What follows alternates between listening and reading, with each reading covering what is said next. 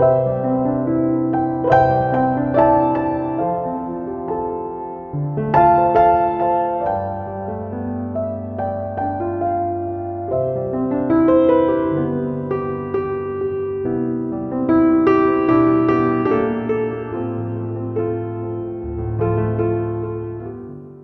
вам, дорогие радиослушатели!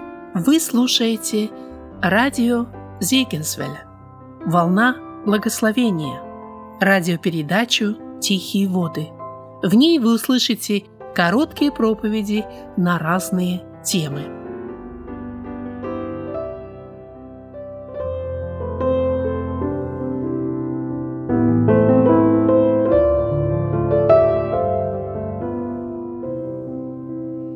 Говорит Вадим Гетьман на тему «Вечеря Господня».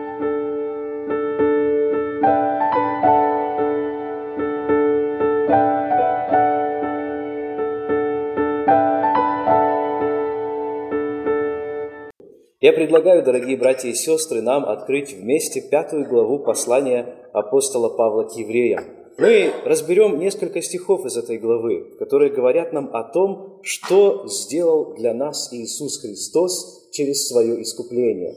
Или вернее, чему мы можем научиться, какие уроки можем извлечь из той жертвы, того посвящения страданиями, что сделал Христос за нас.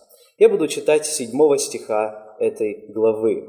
У тех, кто знает содержание послания к евреям, вы, друзья, знаете, что глава эта начинается с повествования о том, что Христос является нашим совершенным первосвященником. Автор постепенно переходит в шестую и седьмую главы, где развивает эту тему. В пятой главе, с начала этой главы, он говорит, что Христос имеет право называться первосвященником, потому что его призвал, избрал и назначил сам Бог. И вот сразу же, после того, как он изложил это важнейшее доктринальное учение христианской церкви, он переходит к следующему пункту, в котором он говорит, что Христос в одни плоти своей, как мы читаем здесь в седьмом стихе, Он в одни плоти своей с сильным воплем и со слезами принес молитвы и моления, могущему спасти его от смерти, и услышан был за свое благоволение. Друзья, это то место, на котором стоит остановиться, потому что тогда, когда мы в наших ежедневных чтениях останавливаемся на этих местах, возможно, мы не обращаем внимания на того глубокого смысла, на тот глубокий смысл, который в них скрыт. Если прочесть это место поверхностно, то создается впечатление, что здесь говорится о том, что во время своей земной жизни Иисус Христос молился Отцу об избавлении от смерти, об избавлении Его от голговских страданий. И если воспринять этот стих буквально, то получается, что Господь услышал его молитву. То есть наша первая реакция была бы такая. Получается, что по учению апостола Павла написавшего это послание, этот седьмой стих учит тому, что Христос не умер, что Христос каким-то образом избежал смерти. Но действительно ли это значение вложено в этот стих? Давайте подумаем над этим перед тем, как будем участвовать в вечере Господней, размышляя вновь о страданиях нашего Господа.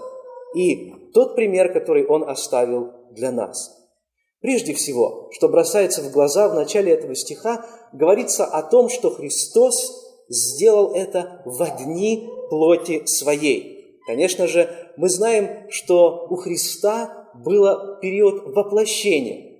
Тот период, когда Христос ходил по земле. Тот 33-летний примерно период, когда Христос находился в человеческом теле. Когда его можно было осязать когда Он учил, творил свои чудеса, когда Он, наконец, в довершении искупительного плана человечества умер на кресте, а затем воскрес из мертвых.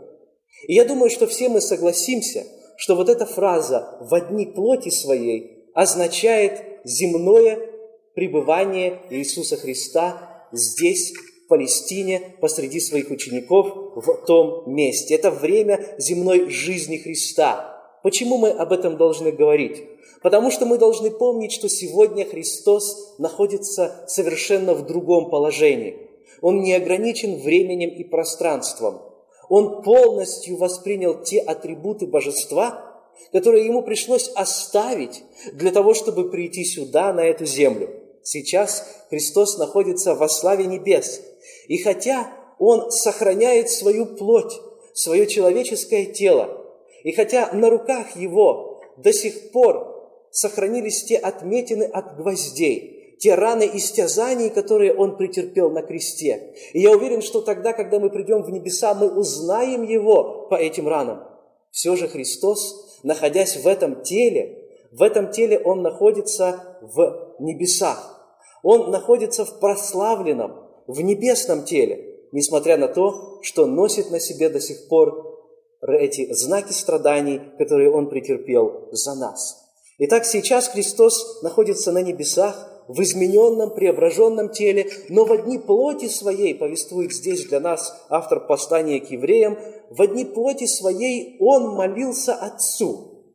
Это само по себе уникальное выражение, говорит о том, что наш Господь был всегда зависим от Отца. Внимательному читателю Священного Писания этот факт должен быть хорошо знаком. Но если, друзья, этот факт знаком нам, то задавали ли мы себе вопрос, почему Христос, воплощенный Мессия, так нуждался в общении со своим Отцом? Ведь сам Он не раз говорил, «Я и Отец одно. Тот, кто видел Отца, тот видел Меня». Зачем же Ему необходимо было унижаться перед Отцом, как творение унижается в молитве? Прежде всего, конечно же, потому что Он пришел в человеческом теле, потому что Он оставил свои атрибуты, атрибуты божества, добровольно отказавшись от их применения здесь, на этой земле, потому что Он пожелал полностью подчиниться Отцу и исполнять только то, что Отец Ему скажет, говорить только то, что Отец вложит в Его уста. Это было дыханием его, это было пищей его. Вы помните, когда ученики приходили к нему, и он говорит, что он имеет пищу, о которой они не знают. Это пища творить волю пославшего его Отца. Поэтому Христос, который имел непринужденное, постоянное общение со своим Отцом до своего воплощения, вдруг почувствовал себя совершенно отчужденным, в этом незнакомом и холодном мире, в мире греха и порока, в который он пришел. Он, который пришел принести искупление миру, искупление всему роду человеческому, должен был постоянно поддерживать эту э, жизнеподдерживающую струю общения с Отцом. Она не должна была прерваться ни на минуту и ни на секунду в его жизни – Именно поэтому столько раз мы читаем в Евангелии, в особенности в Евангелии от Луки, что Христос молится. Наступает утро, и мы видим Христа, молящегося на горе. Наступает вечер, и Христос вновь, несмотря на то, что его ждут огромные толпы народа, удаляется от них, удаляется даже в тайные места, чтобы никто не видел ни его, ни учеников, только для того, чтобы уединиться и помолиться. Христос, несмотря на всю его занятость, находил для этого время. Это значит, что и нам это необходимо.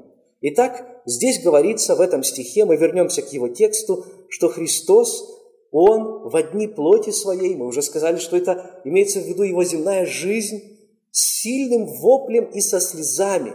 Вот характеристика его молитвенной жизни. Принес молитвы и моления, могущему спасти его от смерти.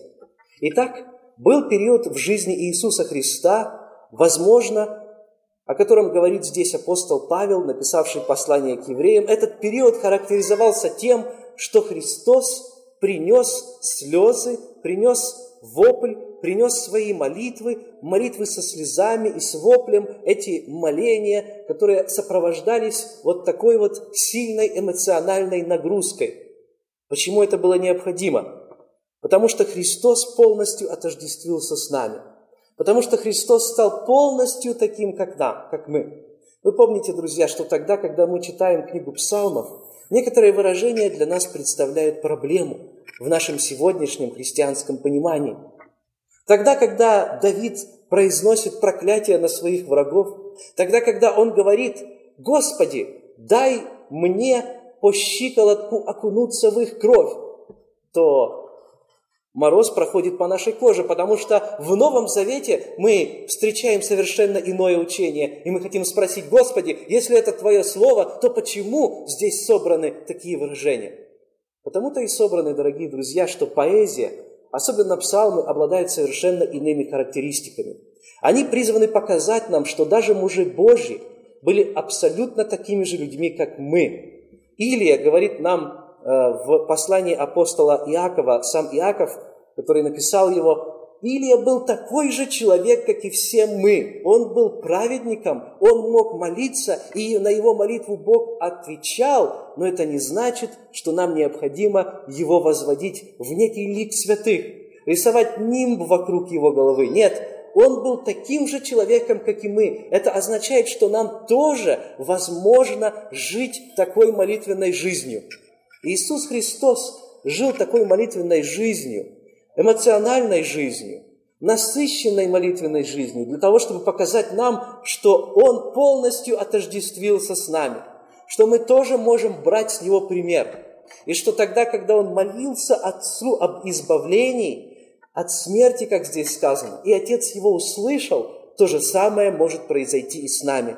Если мы будем вести постоянную молитвенную жизнь, эмоциональную молитвенную жизнь, насыщенную молитвенную жизнь, не поверхностную, основанную на чувствах, но и чувства, и факты, и все наши переживания, все сердце наше, все естество наше будет погружено в нее, погружено в нее, тогда Отец услышит нас так, как он услышал Иисуса Христа.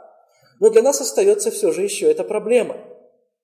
То, что я сказал до сего момента, я думаю, довольно понятно. Но ведь тот вопрос, который мы задали в самом начале, остается неотвеченным. А именно, почему здесь сказано, что Отец услышал Иисуса Христа, когда тот молил об избавлении от смерти? Я вам, друзья, скажу, что на этот счет существует несколько точек зрения. Первая точка зрения говорит, что у дьявола был особый план. Дьявол знал, что Христос пришел для того, чтобы искупить род человеческий. И он хотел погубить Христа перед Голгофой. Он хотел, чтобы смерть наступила перед его голговскими страданиями, для того, чтобы Христос не смог пойти на Голгофу и туда принести грех страждущего человечества – эта точка зрения утверждает, что дьявол не добился своей цели именно потому, что тогда, когда Христос молился избавить его, и здесь приверженцы этой точки зрения имеют в виду преждевременную, предголговскую смерть. То есть они говорят, что Христос молился, чтобы Отец Небесный не дал ему умереть перед голговскими страданиями но дал ему дойти до конца для того, чтобы исполнить то дело, которое поручил ему Отец. Но, друзья, я не знаю, насколько эта точка зрения верна. Я вам приведу другую, которой придерживаюсь я, и которая, я полагаю, находится в большей гармонии со Словом Божьим. Эта точка зрения утверждает, что Господь Иисус Христос молился здесь о своем воскресении. У нас нет свидетельств о том, ясных утверждений того, что дьявол действительно хотел его погубить до Голгофы. Мы даже не знаем, имел ли дьявол хотя бы общее представление о плане спасения человечества, несмотря на то, что, как мы знаем, он пытался этому плану помешать. Но мне кажется, что этот стих наиболее ясно представляет то, что Господь Иисус Христос молился о том, чтобы Ему не остаться в гробе – не унаследовать смерть, не стать таким же смертным, как и каждый из нас. Он молился о воскресении. Он знал, что эта чаша не должна его минуть. Я думаю, что здесь имеется в виду та агония, те страдания, те эмоциональные переживания, которые Христос переживал в Гефсиманском саду. Именно к этому переживанию, я думаю, очень хорошо подходят вот эти слова моление, которое сопровождалось слезами, которая сопровождалась воплем. И сразу же мы вспоминаем этот Гефсиманский сад, когда, мы знаем, было вот это борение, борение с самим собой, в котором Христос говорил, «Господи, если возможно, пусть минует меня чаша сия, но не моя воля да будет, но Твоя». Я думаю, что здесь автор послания к евреям вспоминает вот этот случай. О чем же тогда молился Христос? Нам не дан полный текст его молитвы, но нам дано описание его эмоционального и физического состояния. Сказано, что пот его был как капли крови. Это очень яркий штрих, единственный штрих вот в этом повествовании, но настолько яркий, который позволяет нам иметь полное представление о том, что переживал тогда Христос. Это действительно великая тайна. Ведь Христос, придя сюда как человек, передо мной брат, который говорил о воплощении Христа, говорил, что Он должен был воплотиться, Он должен был сочетать в себе полную природу Божью и полную природу человеческую. Здесь Он показывает, что вот эти природы в Нем находятся. С одной стороны, Он понимает, что никто, кроме Него, не может взять на себя грех мира, потому что никто не может взять ответственность за грехи всех людей. Никто не является Бога-человеком, но только Он один. И поэтому, если Он этого не сделает, никто другой не будет иметь ни способности, ни возможности этого сделать. Он один безгрешен, и Он один является Богом. Он один обладает этой способностью. Но с другой стороны, почему он должен это делать? Почему он должен заботиться об этом прогнившем человечестве?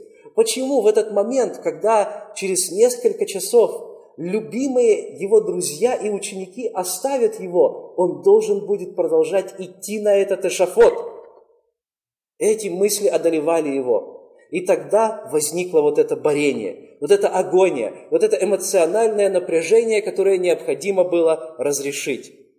Господь Иисус Христос молится здесь о себе, и Он молится о нас. Он говорит, Господи, да не будет воля моя, но будет воля Твоя исполнена. Здесь мы видим Его посвящение и послушание.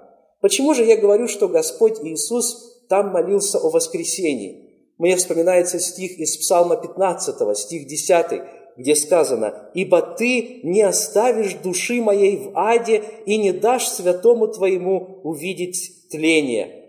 Во второй и в тринадцатой главах Деяний святых апостолов апостол Павел, во второй главе апостол Петр, а в тринадцатой апостол Павел в своих проповедях употребляют этот стих для того, чтобы показать, что это было пророчество о Мессии – эти слова, произнесенные первоначально в 15-м псалме Давидом, на самом деле были пророчеством об Иисусе Христе. Апостолы в своих проповедях говорят, что Он, наш Господь, наш Мессия, воскрес в соответствии с этим предсказанием. Ты не оставишь души моей в аде, и не дашь святому твоему увидеть тление. Так говорилось это пророчество. Поэтому последние слова вот этого седьмого стиха из пятой главы послания к евреям можно передать такими словами, что он молился могущему спасти то есть избавить или воскресить его от смерти, избавить его из ада, выхватить его из могилы. И вы знаете, что Христос действительно не увидел тления, Он не пробыл и трех дней, как силою Отца Он был воскрешен, и в этом Он был услышан. Восьмой стих читаем мы здесь так. «Хотя Он и Сын, однако страданием навык послушанию». На этот стих тоже много говорится, друзья. И сегодня перед преломлением я хотел бы обратить ваше внимание, что тогда, когда здесь пишется о Христе, апостол, написавший это послание, пытается обратить наш взор вновь на Него. Не только для того, чтобы мы поблагодарили Его снова за ту жертву, которую Он за нас принес, но и для того, чтобы мы научились от Него послушанию – Наша молитвенная жизнь может быть такой же эмоциональной, как у Иисуса Христа, но насколько мы Ему послушны. Хотя Он и Сын здесь сказано, страданиями навык послушанию. Это удивительные слова, потому что обычно мы представляем этот процесс совершенно в иной последовательности. Христос вначале был послушен, а затем страдал. Но здесь говорится совсем о другом. Он, здесь говорится, хотя он и был сыном, но несмотря на это, через страдания здесь на земле, он должен был научиться послушанию Отцу. То есть он был услышан не столько и не только потому, что он сам является сыном, но также потому, что он был послушен через свои страдания.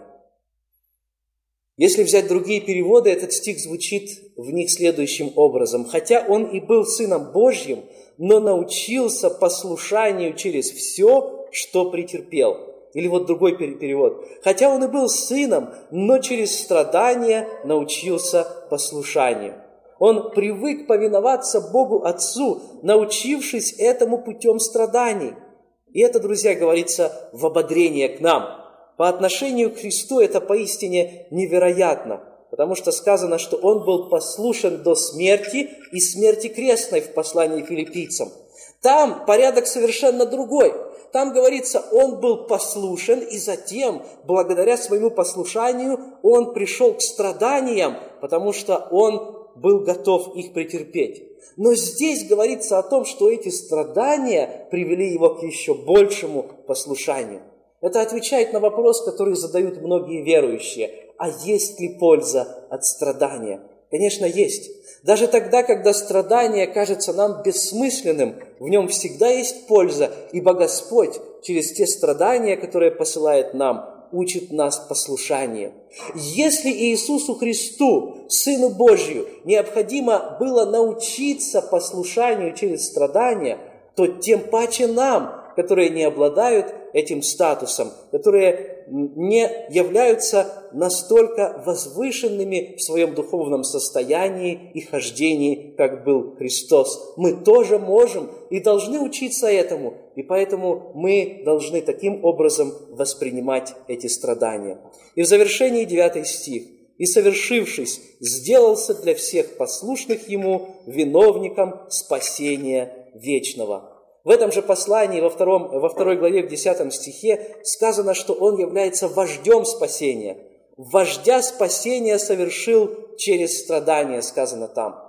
Он является вождем спасения. Это слово можно передать словами автор спасения, начальник нашего спасения, предводитель нашего спасения. И здесь, наконец, сказано, он виновник нашего спасения.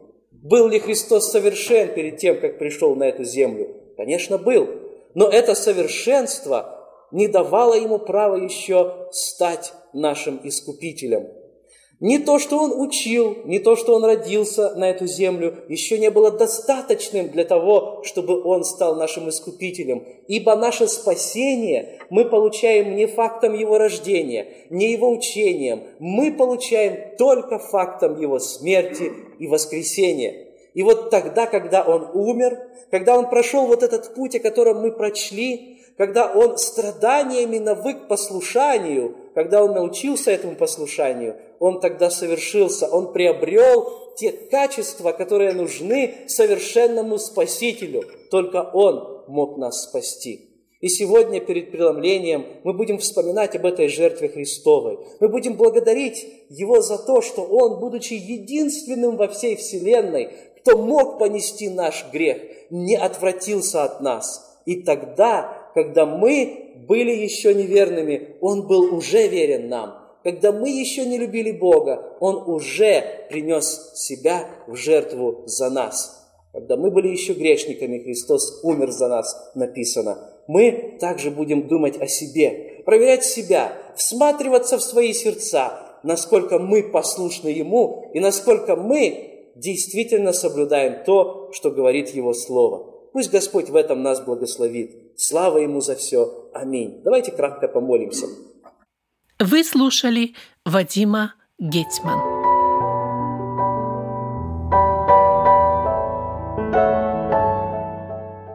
Вы слушали радиопередачу «Тихие воды». Радио Зигенсвелле, «Волна благословения», Город Детмалт, Германия. Дорогие радиослушатели, мы желаем вам радости и мира в Господе.